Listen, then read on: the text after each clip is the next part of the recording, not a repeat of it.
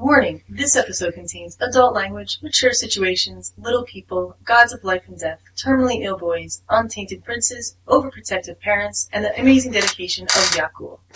Listener discretion is advised.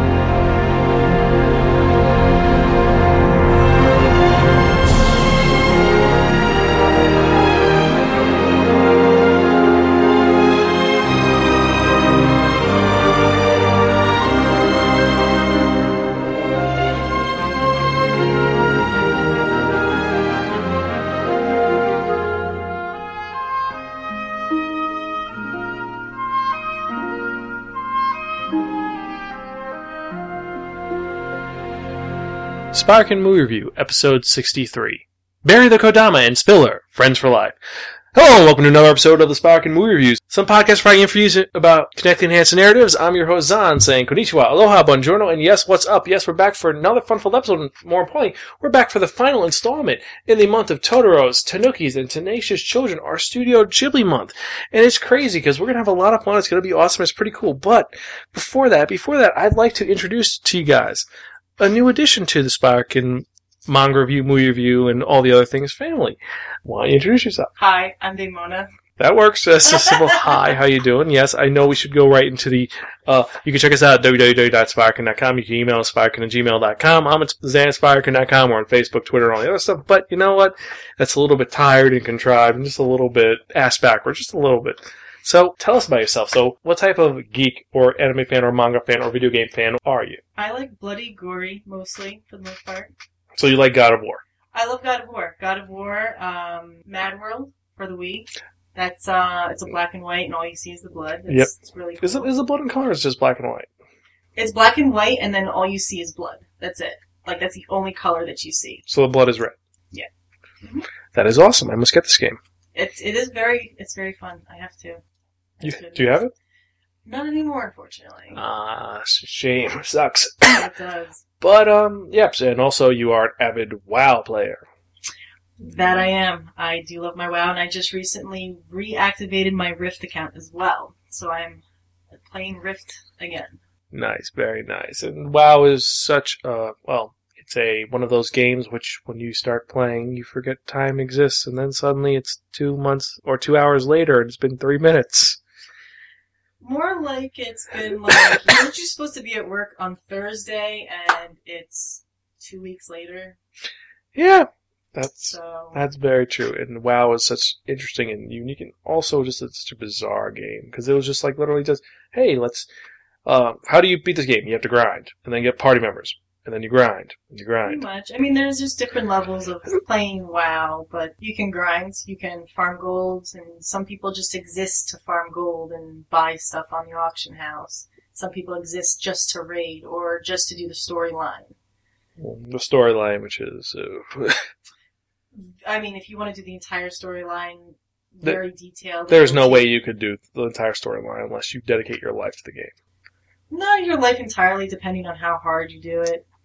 If you want every single special weapon and special bonus, yeah, and all- every special event, Yes, that that I have to agree with. Um, but there's things where it's like it's worldly drops where it only drops once what a year. Yeah. You know, or maybe on their anniversary, or you know, so it's it's addicting. I have to set a time limit. If I don't, I get like cheese doodles in my hair and I don't look human anymore. We're all like that when we play games. It's crazy. But we shouldn't even be talking about games. This isn't a game podcast. This is a movie podcast.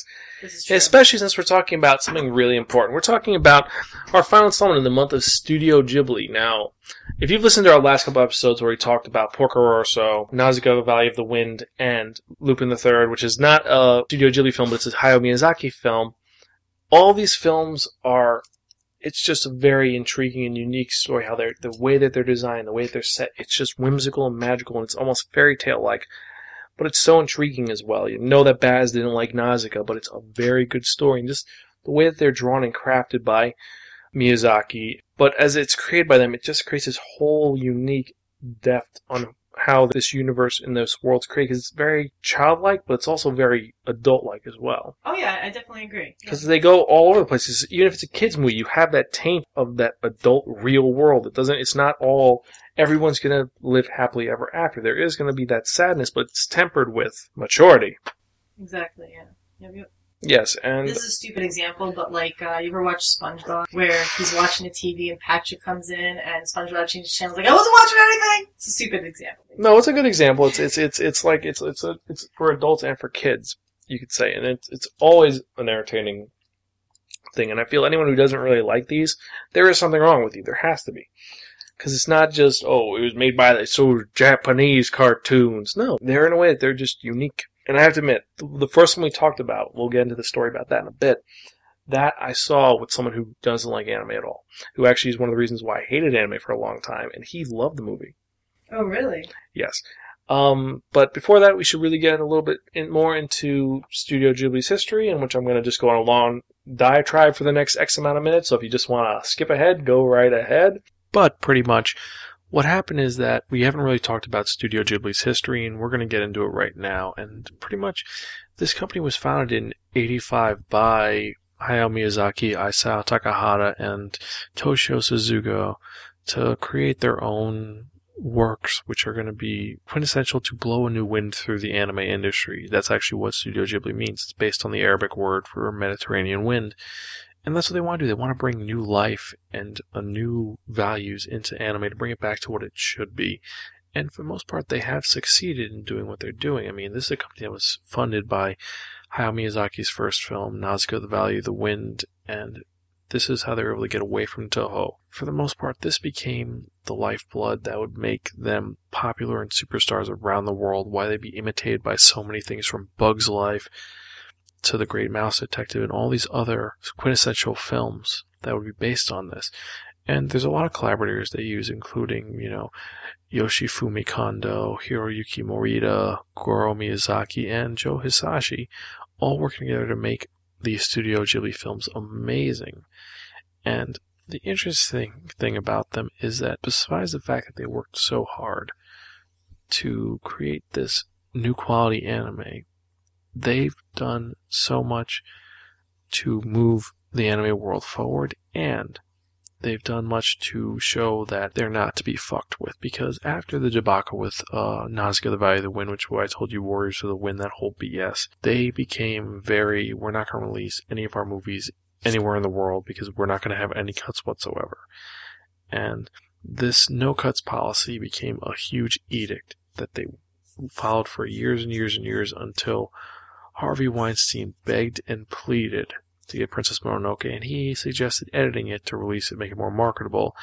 And pretty much what the representatives of Studio Ghibli did is they actually sent a katana to Harvey Weinstein's office with just a simple word from Hayao Miyazaki, which is no cuts. They really were like, we don't fuck around. We're not going to do it. If you don't, we'll take it away. And that's why, well, Disney got a hold finally of Miyazaki's and Studio Ghibli's films, and that's why they're able to release it. They've worked hard on releasing so many things, and they've won so many awards, and there's not much else we can really say about it, except that, well, Studio Ghibli is an amazing series of films which anyone should really watch. And, you know, we've talked about accolades of our other films, so we haven't even touched the surface, but I think that's all I really could say about it at this point without getting further into this diatribe. So let's get back to the point.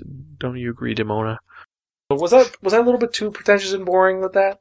Just a little bit? Mm, maybe it went a little overboard. Yeah. Or maybe not. I, don't know. I, I can't be a judge of that. Think about some of the movies we got there. Talk about. I mean, like you got Castle in the Sky, which has been copied by every single. Well, it's called Laputa Castle in the Sky, which unfortunately everywhere else in the world it's known as just Castle in the Sky because Laputa in Spanish means whore. But hey, Stevens knew what he was doing. The Japanese didn't know that that was an insult. But every single movie that Disney's made that, that deals with airplanes has a reference to that movie, which is interesting. You had My Neighbor's Totoro, which a lot of people find, oh, it's so cute because Totoros are everywhere. And every single time I'm at my job, I see someone driving with a Totoro, guaranteed every day. Hmm. It's weird. It's it's it's it's a phenomenon. You have Grave of the Fireflies. That's one of the few movies which actually makes me cry, and at times I actually want to put a bullet in my mouth after watching it. Oh. Okay.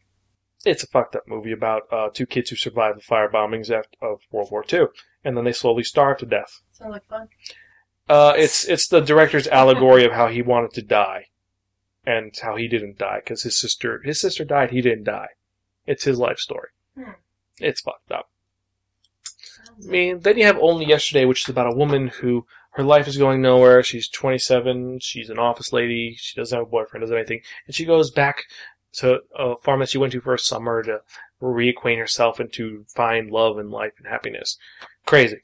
Hmm. A movie about an office lady going to a farm just to, to get away and to find herself, find her younger self. Weird. I don't see the purpose of that, but okay, we'll roll with that. Then you have Pom Poko, a movie about Tanukis who use their testicles as weapons. I, I don't have testicles, but um, I'm gonna say ouchie.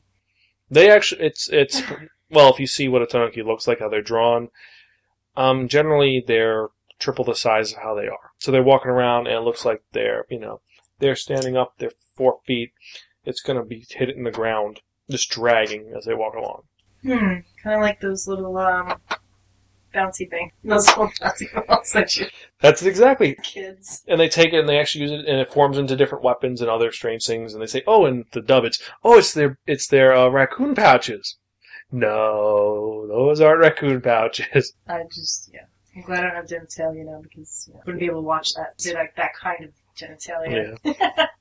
Then you have Whispers of the Heart about a girl who falls in love with a guy who's a musician, and while this is going on, she writes a story about this statue that she falls in love with, who's about a cat with a top hat who's wearing a suit. Then you have My Neighbors the Yamadas about just a family and crap happening to them. You have Spirited Away. I don't think I need to explain that one. If you've never heard of it, it won the Academy Award for Best Animated Film, and it's about a little girl who learns to grow up and not be as selfish. Which I think most children could uh, benefit from that. Also, a giant and awesome dragon. Yes. Uh, you have The Cat Returns, which is based off of Whispers of the Heart, that story she wrote. The cat is actually alive, and he ends up helping a girl who ends up getting engaged to the king of the cats, who's a one of those fat little tabby cats that you see who don't look like they're ever going to move. Kind of like Garfield. No, fatter. Fatter. Oh wow. Okay. He's like, "You're my bride now. You're going to marry me." No, I'm not. Ah! Kind of like ang- cat and anger management. Yeah, that works. You have Howl's Moving Castle, which is based on the novel, which is really cool. It's very trippy and awesome. You have Tales from Earthsea, one of the worst films, also made by Hayao Miyazaki's uh, son. Have you ever seen or, the Sci-Fi Channel version? No, no. It's just as bad. Oh really? How they could fuck up a movie about an alternate world where there's dragons and magic and you have alternate names and other shit. I don't know how they fuck they did that. and then there's Ponyo, which is based off of the Little Mermaid, except that she don't turn into bubbles at the end. yeah, the original Little Mermaid, she turns into bubbles. Little Mermaid? No, she doesn't turn into bubbles. In the original version of Little Mermaid, the original story, she don't get the prince. He's in love with someone else and she turns into bubbles. Huh. My childhood was a lie.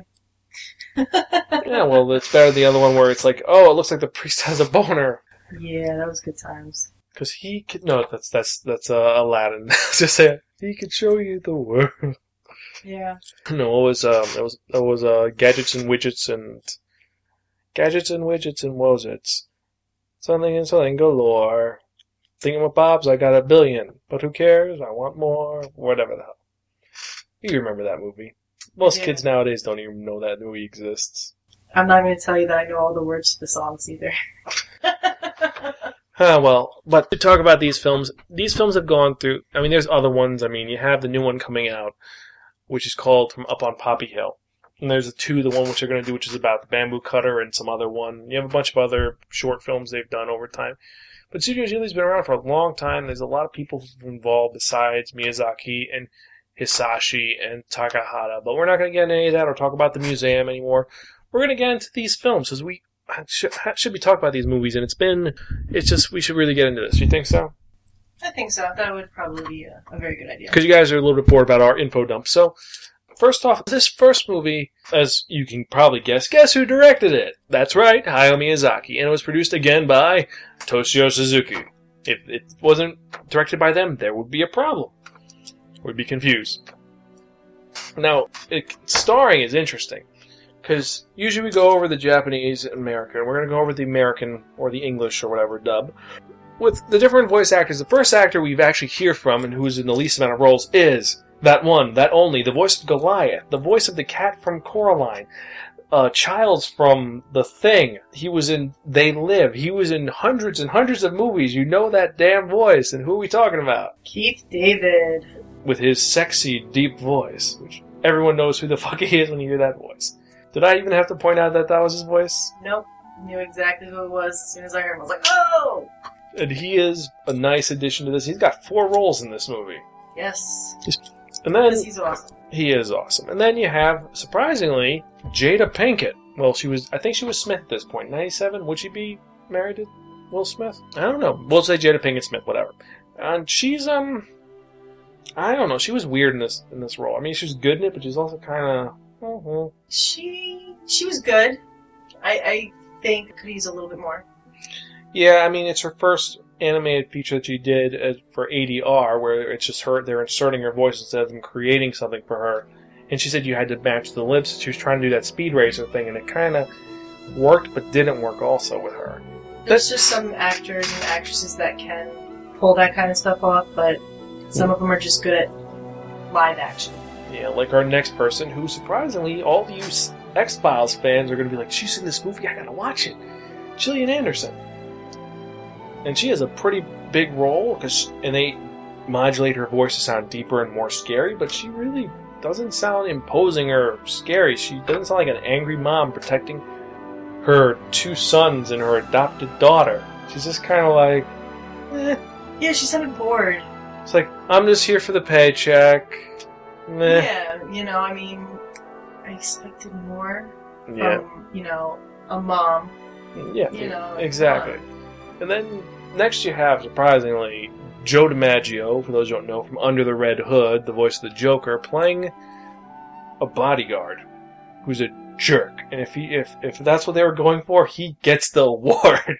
He was just a moron. I didn't like his character at all. what it was a stupid fucking. They're, they're insulting people, and then he's like, "I'm going to interject and show I'm just a stupid." And you're like, "Right, good job, just good job." Then you have John DeMita playing husband. I think he did a really good job. He was trying his best, and he's just kind of a, a guy who just he's trying to live. yeah, maybe it was just from personal life experience that gave him that edge. Yeah, I I think so too. And next we have surprisingly Angelina Jolie's second husband, third husband. I think third, yeah, maybe second or third. He was the creepy Well, one. She's she's still married to Brad Pitt now, right? Yeah, yeah. So maybe like a third or fourth, yeah. I don't know, but uh, but this is the one that made her carry his blood in her in a yeah, that's a little creepy. Yeah, he's completely fucking insane. We're talking about Billy Bob Thornton, and he's playing a short, fat man. Who wears very weird shoes. I thought those shoes were awesome, and I would totally rock those shoes if I could if I had that You balance. could even have such amazing balance. Like I, Well, he's a monk, so he could do whatever he wants. But I thought, this is very true. even though he had that southern twang and some of the words were a little, he sounded good. But did you notice that he was the only short monk? Yeah, and he, but he was the boss. He was. He, he's he's like a boss. No, he is the boss. He's you know ruling them all like a boss. Yep. Walking on those things like a boss. I just I just find it weird that he's a short one. And he's technically wearing heels if you want to think about it. Like a boss. Exactly. he's pre- he's pre- he's pretty fun. I think he did good. And now you have the three leads, you could say, unless you want to count Billy Bob Thornton as lead. You got Minnie Driver as she's not a villain, I don't think. you kind of perceive her to be that way, I think, at first. She is someone who's well, every character in this is multi-layered. There is no real villain except for the douchebag who's invading. He's the only he's the only like Right. but I think she's just trying to provide for these people, you know, the best way she knows how. Because I mean, even at the end, she had explained, you know, we'll start over, but in a different way, we'll make it better. But at first she's like, "Yeah, fuck them, fuck them. They're they're they're on their fucking own. I'm getting my gold." Yeah, and she was kind of like on, on that high horse and everything, and she got knocked down. And Yeah, then she, she she got smart, but she was. I think she had a good job. She was powerful in it, and just she carried her voice really well. There were times when she did that laugh, though. I, I, didn't, I didn't like her laugh. Yeah, that laugh sucked. yeah, could have been. Now we have the female lead, Claire Danes. What can we say about her as the female lead? Meh. I think she was like 50-50 with me. I mean, I, I liked her, but There are parts where you're like, was- really, you just sound like a whiny, petulant little girl. Unless that's what you're trying to perceive her to be, though. Uh, the other actress, no. She sounds like she she she knows what she's doing. She's not a little cr- like whiny, like yeah, no, I don't like you. Wait, I like you. Yeah, that part was a little weird, where she's like, "I hate all humans." No, and then it's like, "Oh, look, he sent me this," and she she puts it on. It's like, um, Oh, shiny! two seconds ago, you were telling everybody how you just hate him. And you wanted to just completely kill him and drink his blood. It's like she was in denial. She, you know, Yeah, she wasn't bad. And then we have our lead, who literally, apparently he's an A-list actor. I've never fucking heard the guy besides this movie and like one other movie. That's Billy Crudup. He is, well, he's good. Yeah, I, I definitely, I, I liked him as the lead. And he's a very good lead, especially in this, because he's not really a protagonist either. He is just the. He's not even a catalyst, he's just an observer. pretty much. And well, he doesn't just observe; he actually helps to try to keep everything So maybe he's a. Re- peaceful, yeah. kind of like he's, he's such a Yeah, he's rea- reactionary. But um, okay, but yeah, but he's good in it. And then so, before we get into the title, movie was made for twenty three million dollars, American. We don't want to get into the yen, and it earned in the box office. 160 million. Yeah, I think that it was a success. Something tells me that.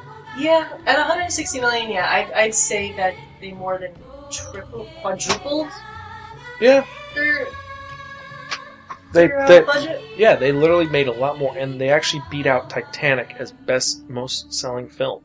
Any movie that beats Titanic is good in my book. Yeah, and it's a, it, it came out originally in Japan was ninety seven, over here is ninety nine. And what's the title of the film? Princess Mononoke. And uh, or if you know in Japan, Mononoke Hime. Now this is a film which is kind of important to me because many many years ago, when Zan was a young man, when he was going to high school with uh, some crazy people, including Corrado, Deke, Cal, and a bunch of other people, um, Zan didn't like anime.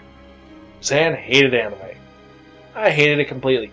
Reason why is well when you know you're you're hanging out with your dad, you get Mega Man X2, and he comes and says, "Hey, hey, hey, little Zan, I got a I got a movie which for us to watch is gonna be really cool and awesome. You know, it's a movie with ninjas and about scrolls. You know, and then the first three minutes there's a rape. You know, that that kind of does something for you I would definitely say so. Yeah, when you're watching it with your father. Yeah, that would be a little awkward too. just just a little bit. So it kind of made things crazy until I eventually found manga and Ranma. You've heard the story in the Ranma episode and several other episodes where I found manga.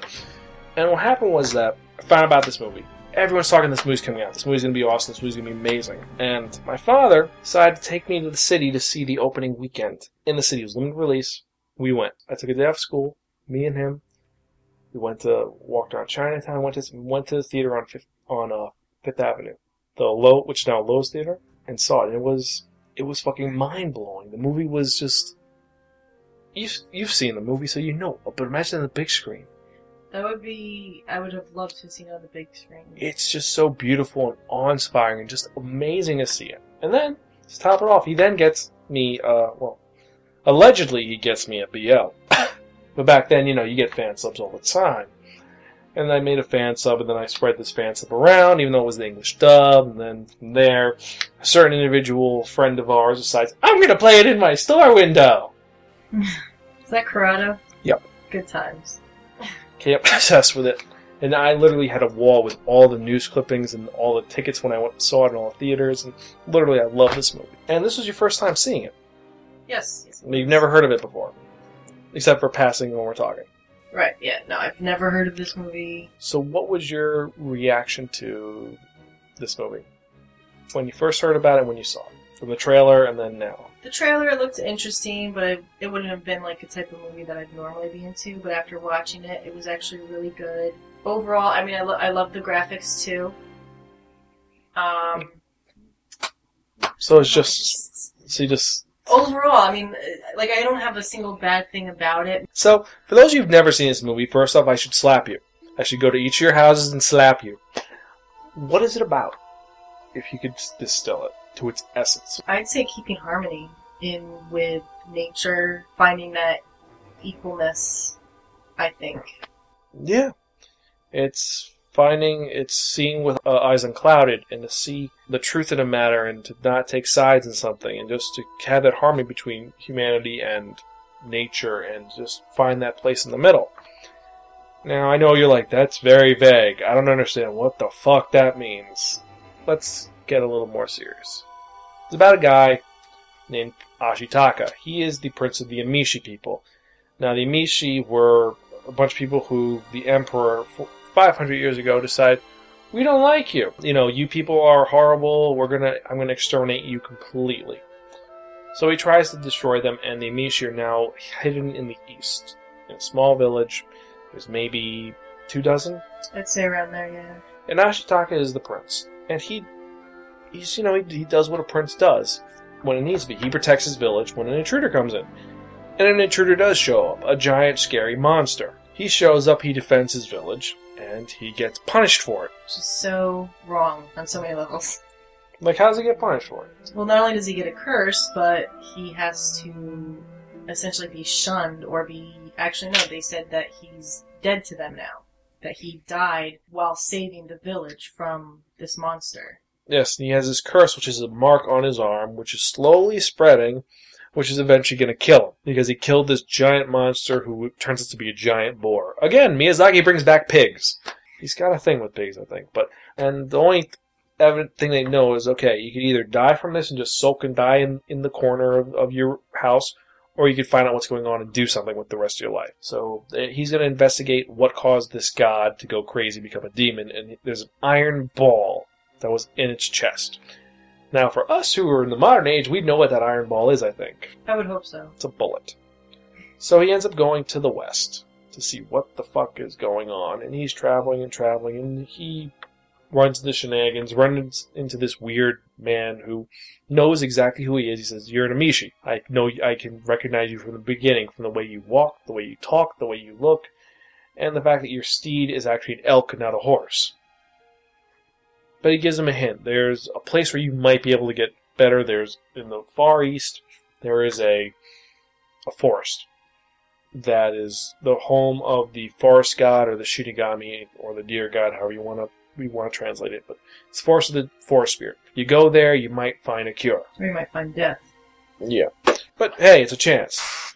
And then he gets he goes there and he gets involved in a four way conflict, do you think, or a three way conflict? Well, he's got Lady Boshi. He's got um, San and Moro and the, and the you got Jigo.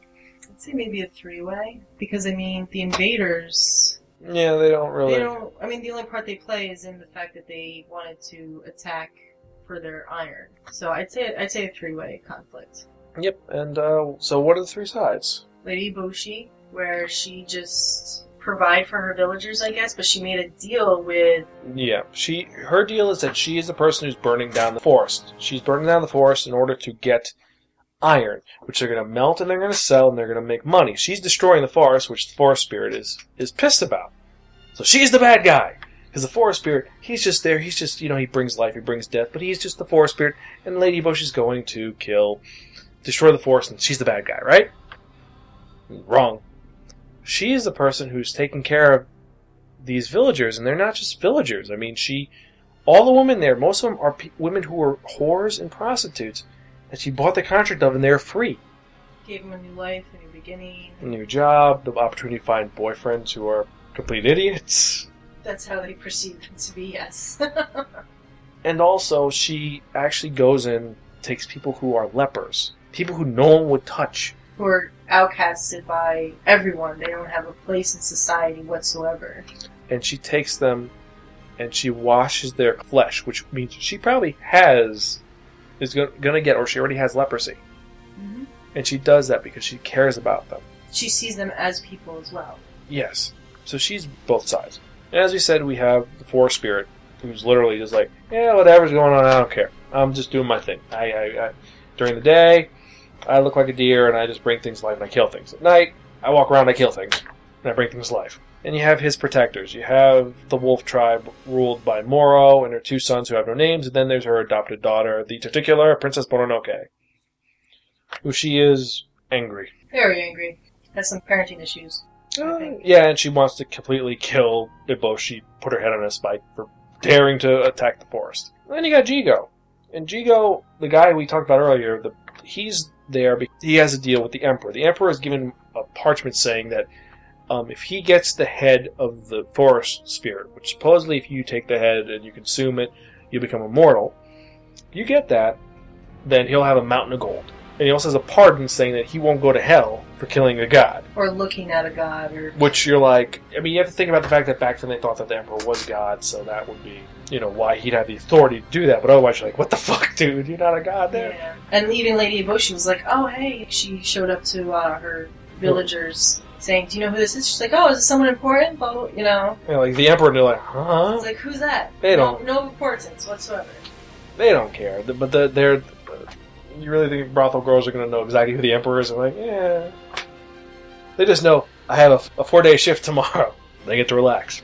Four day shift. I would not work a fucking four day shift. Well, that's what you have to do to survive. I think you know. True. Well, could you do that for four days? Pushing a bell up and down, up and down. I mean, after a while, I think you would become accustomed to it and everything. But my mentality or my mindset goes to it's what you have to do to survive, so it's what you're gonna have to do. I I agree. I see where you're going with that, and I agree. It's it's it's what you do, what you do, and as we said, stuck in the middle of this entire clusterfuck is Ashitaka, who literally is just there to be like. At first, he's like, I just want to find out what happened and not cause it to happen again, and maybe cure myself.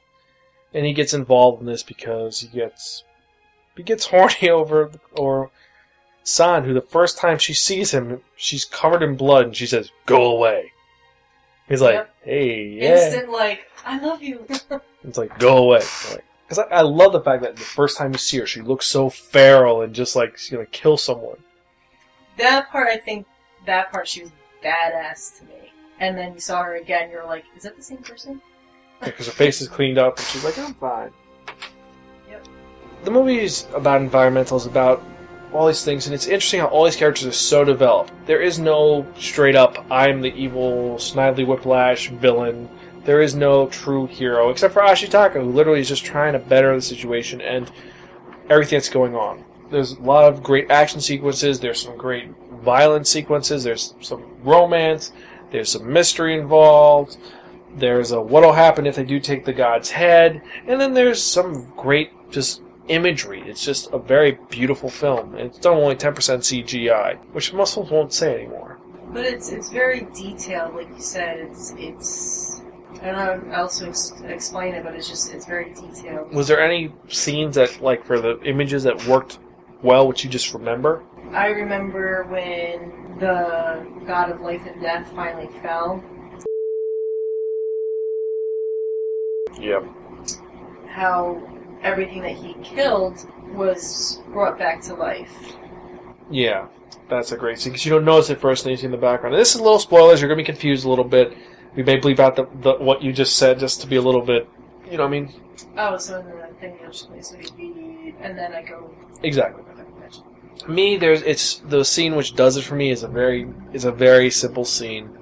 It's when you see after uh, something happens to Ashitaka, he goes back through, and it shows a rock, and you just see a rain start falling, and it just I've seen that in real life where you just see a rock and it just starts raining. It goes one, two, three, and then just downpours, and it was done so well. I mean, there's also other scenes like when you first introduced the Kodamas, the tree spirits, and they're walking around, and you see them doing all these weird things. They're little things that they they each would do. Like you'd see at one point they're walking, like Ashok is carrying an injured person up a hill, and as he's walking, you notice the Kodamas are following him, and then they start carrying other Kodamas. Mimicking him doing. That was cute. I love. I loved that part. Yes, and actually, the mascot for the website is a Kodama, who's standing right there, who's sitting right there. Bury the Kodama, and he has a head wound. Oh. Yes, uh, Corrado spilt the pen on him. If you look, he has a bash in the back of his head, but he still makes the creepy noise. Pass him. He's very dirty, though. Wash him. I don't think he can go on the wash.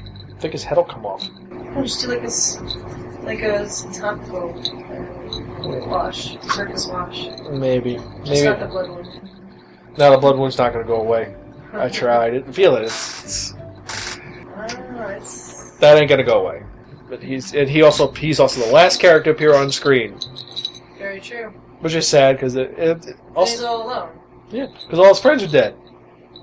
What was it? His brothers and sisters, as they. Yeah, his that brothers and sisters yeah. are all, all dead. It's a, it's a sad, and I, I love. I, there's so many things they do which make it interesting. Like when you see San pull out the branch, they just stop like saying, "What'd you do? You just killed Jerry." It's like, no, oh, I liked him. Yeah, it's like what, what, what where, why, why are you taking him?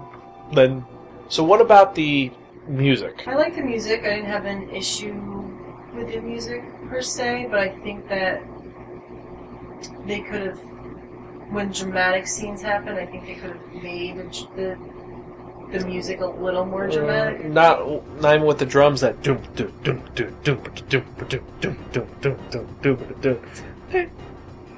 Yeah, I, I definitely could see it being a little more dramatic though for me. You know, I mean the drums did give a, a, a dramatic effect, but It wasn't enough. You it was yeah, I want a little more. you want a little more punch. And Joe Hisaishi does a good job in it. I, I have the soundtrack. It's really a nice soundtrack. Got a lot of nice songs.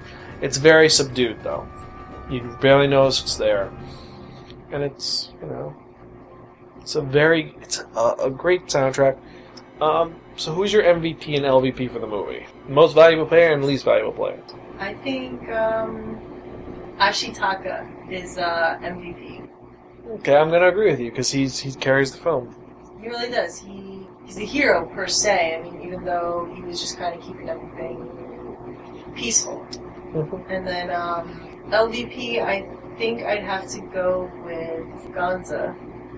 Mm, so you're gonna? Yeah, I think my it's kind of tough because comparing the two dubs changed the characters a little bit, but still, I mean, Gonza was a little. Yeah, I think Gonza, or but if we're talking the dub quality, I think uh, Moro was the weak link because she's Yeah. supposed to. Moro's the the mother, the adopted mother of San, the wolf god, and she just literally. That is true. I mean, she gets her she gets her revenge, which is awesome, and there's some great scenes with her. And she does not look like a cuddly dog. That's the other thing. The animals in this are not cuddly. They're not friendly. You take a little kid to see this, they will be scared. Yeah. It's not to be, you know, oh, look, how's your little doggy. No, no, no. It's like, run away! This is kind the dog that's going to bite your arm off, or the or the gorilla who's going to rip your face off and eat your skin to take the, the powers of the man. we eat the human. Actually, I think that's to be a stinger. We eat the human. It's like, no, you become something else. Ah. Um, you have that. You have that. Um, there's some. I could we could talk about scenes and other parts, but I think that's really all we could really talk about. This, especially because we're talking about two, we're talking about another movie too, and this one's a little more modern, a little bit, so we can't really be as spoilery. But actually, could we be spoilery because of the fact that the source material came out in 1952? Mm, we could. We could, and this one, on the other hand, remember how we said earlier that always Studio Ghibli is either Isao Takahata or Hayao Miyazaki as the director? What's different with this one? It's directed by someone new. His name is Hiromasa Yonebayashi. They got an intern to make the film. They said, yeah, you're an intern. Go for it. Have at it. Do what you will. Still, Toshio Suzuki produced it, and but it was screenwritten by Hayao Miyazaki. So I'm guessing he had a hand in kind of saying, "Here's what you should do, but you direct." And this one came out um, this year, or technically last year, like 2011-ish. But anyway, it was a film that was um, how do we say it was based on? It was based on the Borrowers. Which I have not read. Also, if you watch cartoons, there's also they made the Littles. They did a bunch of references. It's a very prolific series. And this, what is the series called? Arrietty. Yes, or Karigurashi no Arrietty, or The Secret World of Arrietty, which I didn't show you. We're we're gonna be reviewing the UK dub because honestly, I almost walked out of the American dub because the American. I mean, Will Arnett as Pod, okay, Amy Poehler as Homily, meh. but anyway. Um, so we said it's Arrietty. Um, it's starring since we're doing the dub. You got first we have Geraldine McEwan as Haru. How was her voice? You think? She annoyed me. She definitely annoyed me. I don't know if it was because her voice or she was bad acting. She just annoyed me. I think that's what she was supposed to go for, is just senile housekeeper. And she did a very good job. I know. Next, you had Mark Strong. Some of you may know him from a movie called Sherlock Holmes as the villain, or he was in Green Lantern as Sinestro. But in this movie, he plays Pod, the father to our main character. He did a good job, but I think he was just mellowed the entire time. I saw him more as being a douchebag. I mean, it's understandable, but he was being kind of a douchebag to his daughter, like saying, "Yeah, everything will be fine." No, we're fuck you, we're moving. Yes and no. I mean, I think he was just also thinking about protect his family, but mellow. Yeah. One kind of emotion. Never, you know, got upset. Never cried. Never got happy. You know. True. He was very sedate. Yeah.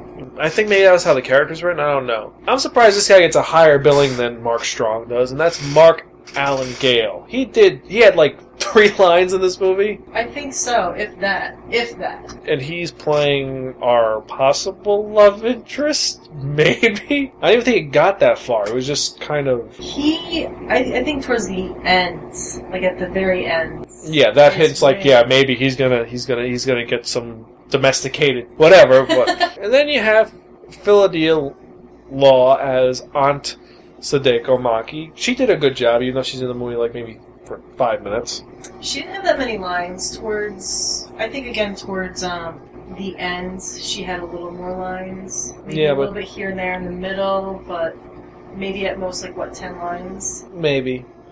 She's uh, she was she was good as, as her role. She's the caring aunt who realizes that this is a fucked up situation that my nephew's in, and you know I gotta do the best I can because his family doesn't give a shit. Then you have Olivia Colman as Mommy Dearest Homily.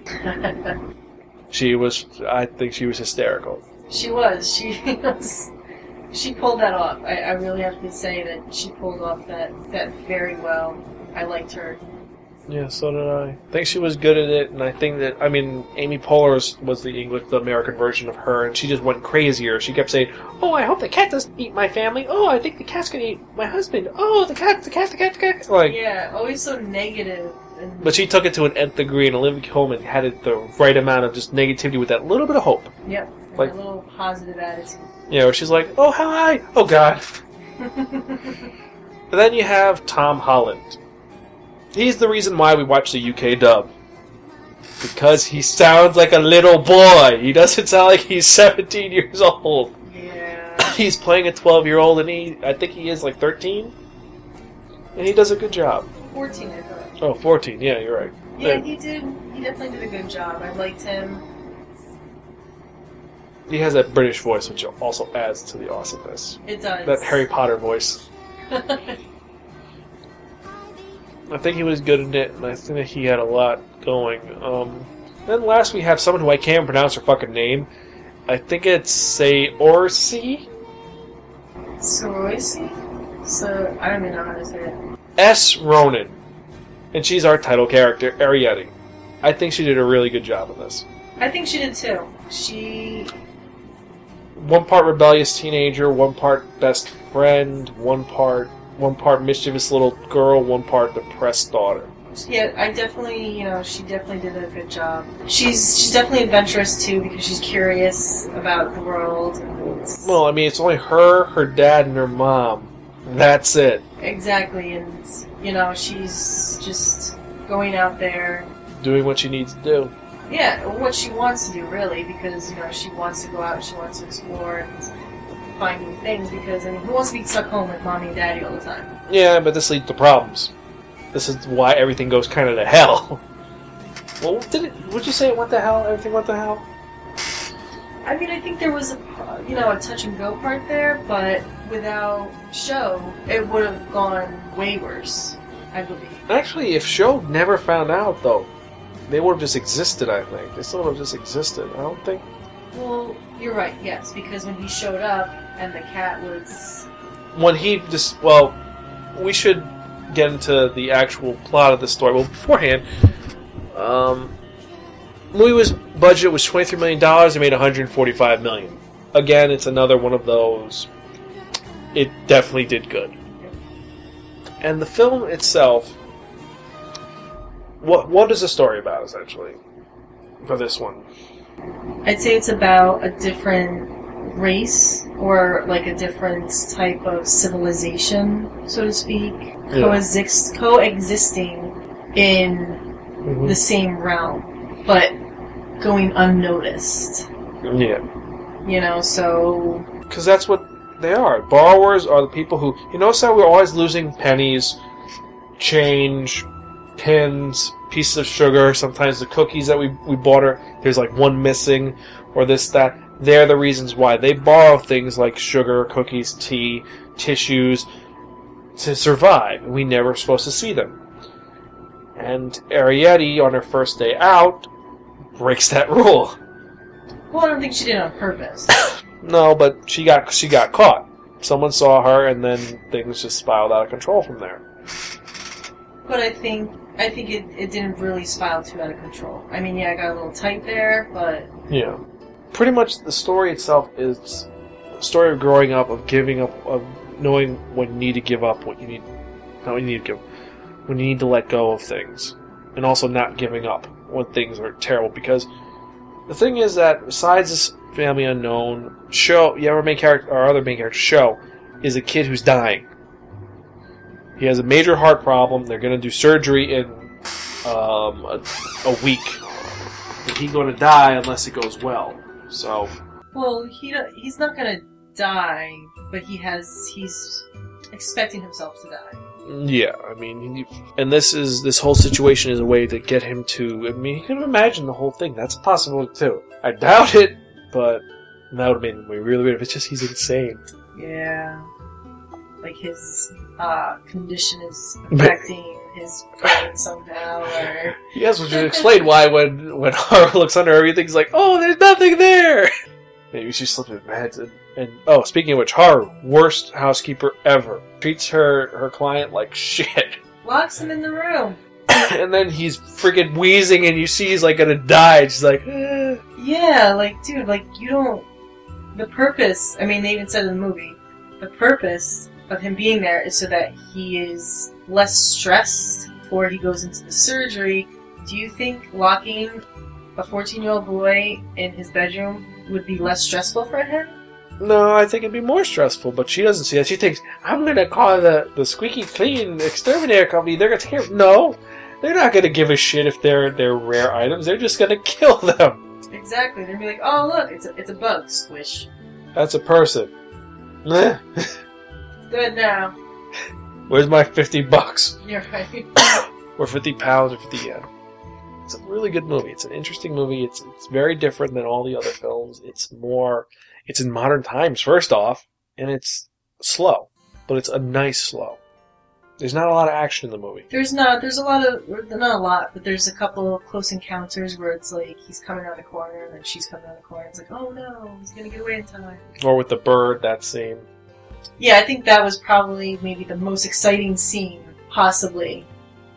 But it's not exciting. But that doesn't mean it's a bad movie. It's a very good movie. It's a very contemplative movie. You think about it, and it's a beautiful movie. Yes, very the graphics. Uh, and all the little touches they do, like little things here and there, like when the water comes out of the spout, because they have such they it says they use water droplets, like it's literally just like a bloop, and it fills up their whole cup when they pour it. out. It's it's just a little like the drop is gigantic, but that's literally how. Yeah, it's very cool. Instead of making it like how we view water or tea or any other kind of liquid, they you're looking at it from their perspective because they're so small. Yeah, like the first scene you see Arrietty like in a room, in a human being's room when she walks in the kitchen. All the noise and everything that we take, we don't even hear, and you hear her hear all of it. What is that thundering sound? Is it thunder? No, it's the refrigerator. What is that? You know that clacking sound? Oh, it's just the, it's it's the leaky faucet. And what is the thumping? It's just people walking across the kitchen floor or Yeah, but it sounds monstrous to them. And all the little things that they that you see from their perspective, like the fact that their house is decorated with postage stamps, and like their statue is a rook. Oh, sorry, a knight. it's it's really cool how they use things. I think they even use like actual big needles too. Yeah. To to sew when they were sewing the bag together, you know, they used our sized needles. Yeah. And now then she uses a, a little pin as a sword. yeah, and then uh, later then later on you see them making bread, and they make bread using just cookies. They crush the cookies down, they make bread out of it. Yep. But then you see stuff in the soup, and I'm wondering what the hell is that orange stuff in the soup? To me, it was like carrot, but A the same carrot to them like- would be like yeah, like what do they do? Like they take the whole carrot, or do they chop a piece off? Like you don't, you don't really know. You really don't know. And also, the thing is, you wonder if there's some feats they do which make you wonder if they're, you know, if they're they're stronger than humans, if they're faster. Because for them, a foot would be like a, would be like would be a foot human size would probably be thirty feet. Uh, maybe. You know, and they move it just as fast as a human, so you don't nearly know. Yeah, there's that one scene where it's like, how did she get there so fast? Yeah, I mean, you see her like going, but then it's like, Maybe because they're so small, they have that extra agility. I mean, you don't, you don't know. I don't know. It's just, it's an interesting way that they design the world. It's just great how they do it, you know? There's other things that go on um, with the film that is great. I mean, besides the design work, you have, this is the first, this first Studio Ghibli film that's not Joe Hisaishi doing it. They actually got someone from France, a lady named C- Cécile Corbel, to do the music. She does the theme. She does it. She actually sings in English and in, in Japanese, and she has a melodious voice. I think. I agree. She did a very, I don't want to say good because it doesn't seem like it's Oscar worthy or or, or Yeah, Emmy worthy. no, she just, she, it was very well done how she. It fit. She, yes, it fit. hmm It fit the fit the way it worked, and it's just very how the music worked because it was it, it was a little more intrusive than with uh, Hisaishi's stuff because you knew it and you heard lyrics and like it was just instrumentalist when you heard always her singing or this or that. It's just how they did it was very well done, or how she did it was very well done, and it fit with the movie, and it flowed. I agree. It flowed well, and it's just it's a, it's a great film. I really think it's one of the better films. It's like I said though, it's I know that people are like, oh, but what what what about the American version? What about you know why aren't you talking about how good the American version? I mean, the fact is that the American version did what they did with Ponyo. They made it more techno-poppy. They changed the music. The entire last sequence of the film, the ending of the film, is all animation. The credits are animation. They cut that in half to put in their version, their rock pop uh, what is that thing? Auto tune version. Yeah, You know, why would they do that? we're stupid. They want to have that rock star sing. I don't know. I don't fucking know. But either way, um, since now we don't, since this is the month of children, you know, it's uh, it Toros, Tanukis, and Tenacious Children. We're not, as you know, we don't use our regular ratings because for the most part, all these films are amazing. They're good. They're all going to be in the really, really, really fucking cool or borrow from a friend. There's not really that, but I mean, would you watch these again? I would watch them again, absolutely. Yeah, I think that they're really good and they're really amazing. I think that they're just totally worth watching and they're really fun. I think if I ever have children, I'd probably have them watch these movies, especially Arrietty, because well, Would you show them um, Mononoke earlier? Like at 12, 11? I probably would do that because then it would show them a, they would it would be maybe a little more humbling. And also, not take anything for granted. and also you see violence of people getting decapitated from, and their arms Oh, yeah. flying off. Yeah, it's like, hey, this could happen to you. Watch out. I I, tor- I, I torture my kids. That aside, so um, we could talk more about these, but just watch them. Just go and get them. I, unfortunately, I know the fact that um, Arrietty is now part of the Disney collection, So I'm pretty sure it's going to be vaulted soon. So if you can't find it, just look on Amazon or eBay. And Print- definitely get the the British. If yeah, order just order the British one. It's easier. Just get the Blu-ray. And um, for the for Princess Mononoke, it's Miramax. You can probably find it in online. It's a good. Oh, ver- very very good movies. I just hope there's a. Blu- I think there is a Blu-ray. So get the Blu-ray. There you go. We watched the DVD because I have the, I has the DVD. So guess that's. So remember, you could. So this has been a good theme month. It's also a good introduction for you, Simona. I mean, it's been really. Are you are you are you having fun? Oh yes, very. The Are you gonna stick around for a bit? yes, think? I, I think I'll stick around. That's really good. really glad you want to. I think that's. it. I think we forgot everything we're supposed to do. Um, is there anything left? I mean, talked about the movie. We introduced you. We talked about Studio Ghibli. We gave. Oh yes, remember you can check us out at www.sparker.com. I'm at zansparker.com. Um, I'll set you up with a email. Maybe in a couple months, we'll see. Because you'll also be helping me with editing duties, which is good. So you may not be on the mic all the time, but you're going to be here. Useful for something. You're useful for a lot. I think oh, what the fuck else is there? Uh, right. I know what we're forgetting. I know completely what we're forgetting. So I guess. Oh yeah. So it's that part where what do I want to talk about? I'm talking about that one, that only. Dodecahedron of movies. Yes, friends, the dodecahedron movie now. Dodecahedron is a 12-sided object. What we're going to do is we're going to roll this dodecahedron of movies with another number it lands on that's reviewing in the next episode of this Sparkin Movie Review, episode 64. We got some a pretty cool, nice list. We got some crazy stuff. We got some fun stuff. And we have some things which I don't know if they'll be good or not, but we'll see how they work. So why don't you roll? Let's hear reviewing. So he's to roll here. Number four. So in the next episode of the Sparkin Movie Review, oh, we're to be moving, reviewing a movie with John Candy, and it's arguably some people say it's better than one movie, but I with uh, John Cusack, but I say that's bullshit. And we're talking about uh, Summer Rental. Have you heard of it? No, I have not. Uh, Hope constantly says it's the greatest movie ever. That it's a hundred times better, and Rip Torn is hysterical in it. Okay. It's better than One Crazy Summer, which I find funnier. But we'll do that in the next episode. So I think that's all we can really talk about. We've been talking for an eternity, maybe. In mine, I think that's it. So This is Mona, and my favorite quote from Princess Mononoke is going to be, Wow. Hey, you're not handsome, you're gorgeous. and from Arrietty is, Spiller, have you seen other borrowers? You see, we thought we might be the only ones that were left in the whole world. Mm-hmm. I think there's many. And this is your host Zan for the Sparkin movie review. And my favorite quote from 1997's Princess Mononoke is probably going to be, Are you selling super donkey piss? and also for Arrietty, my favorite quote is probably going to be, So one day, you might be the only one left. Huh? Every year, you get less and less.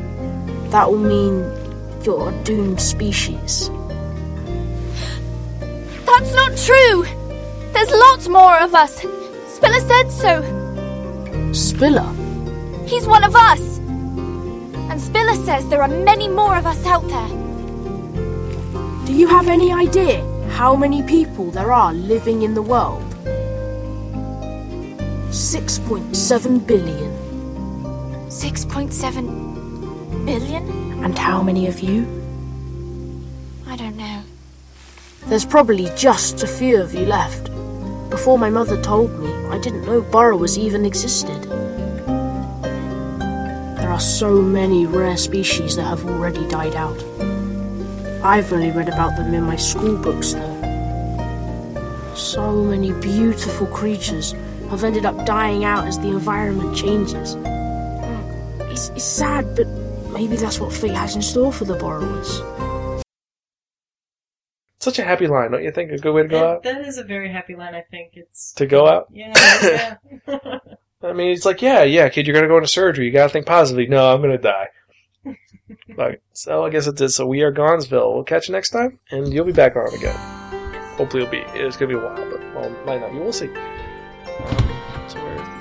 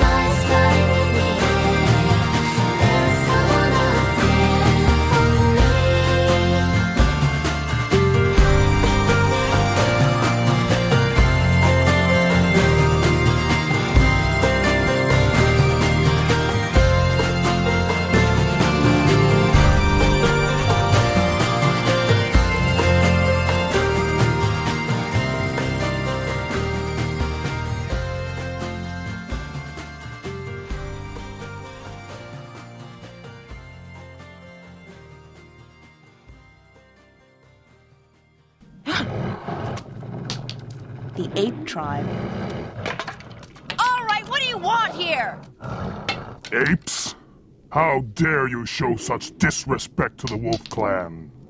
This is our forest. The human, give him to us. Give us the human and go. You go before my fangs find you. We will not go. We will eat the human. Yes, let us eat the man creature. Are you crazy? Just what happened to make the ape tribe change this way? Since when do apes eat the flesh of a man? If we eat the human, we will steal his strength and we will drive the other humans away. Give us the man creature. Stop this! You know you can't possess the human strength by eating them!「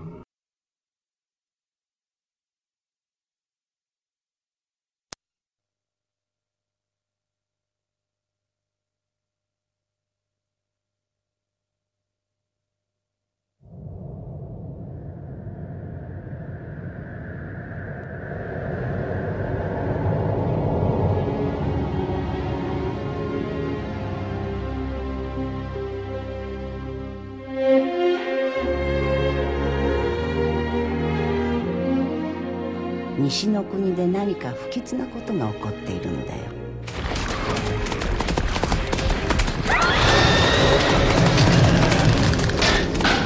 これよりさらに西へ西へ進むと人を寄せ付けぬ深い森がある。獅子神の森だ。我が名はアシタカそなたたちは獅子神の森に住むと聞く古い神か。こちら獅子神を呼ぶんだ。獅子神？森に光が入り山犬どもが静まればここは豊かな国になる。もののけ姫も人間に戻ろう。もののけ姫？私を殺そうと狙い続けている。さんはどうする気だ？あの子も道連れにするつもりか黙れ小僧。お前にあの娘の不幸が癒せるのか？母さんここでお別れです。私を琴主様の目になりに行きます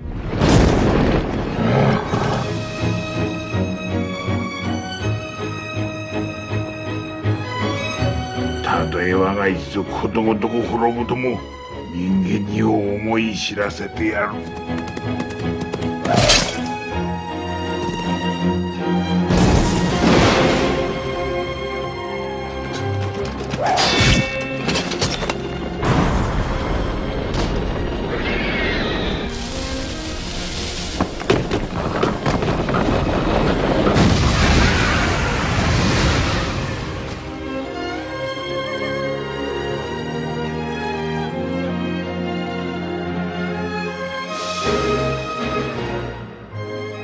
解き放てあの子は人間だぞ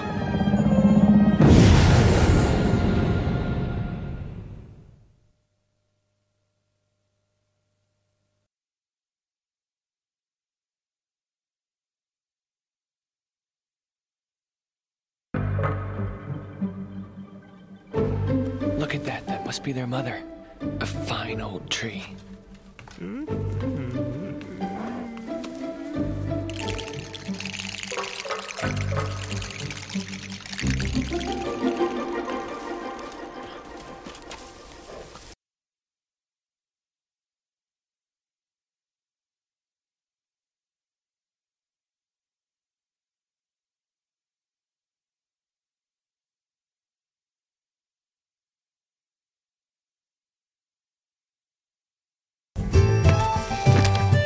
Shouldn't you wear something a bit darker? No, this'll be all right. Try and remember to borrow some tissue paper. And even a cube of sugar, perhaps? We could have it to sweeten the juice I shall be serving for tea later. but only if you can. We'll be back home soon. Please be careful! Of course!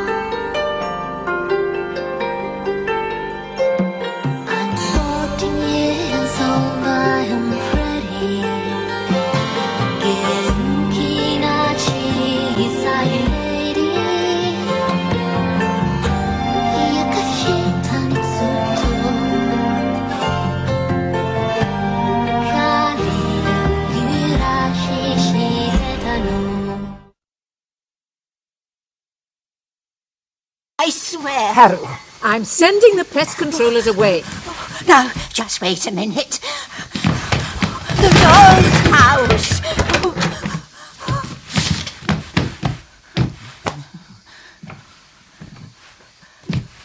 Master Sho, may we come in? Of course.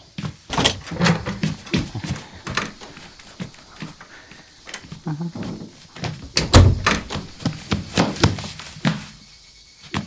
Hard to believe they've even stolen the little kitchen. Mm. You'll see, it's gone. Not gone. This kitchen always looks so nice.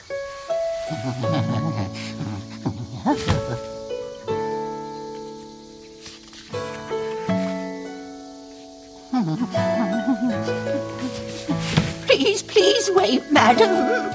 I caught one in a jar. That's strange. I wonder what's troubling Haru. Hmm. What wonderful fresh herbs.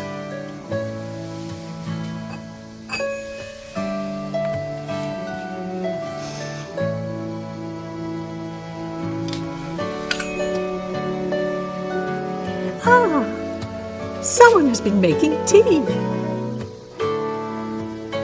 Just as my father said. There are little people living here.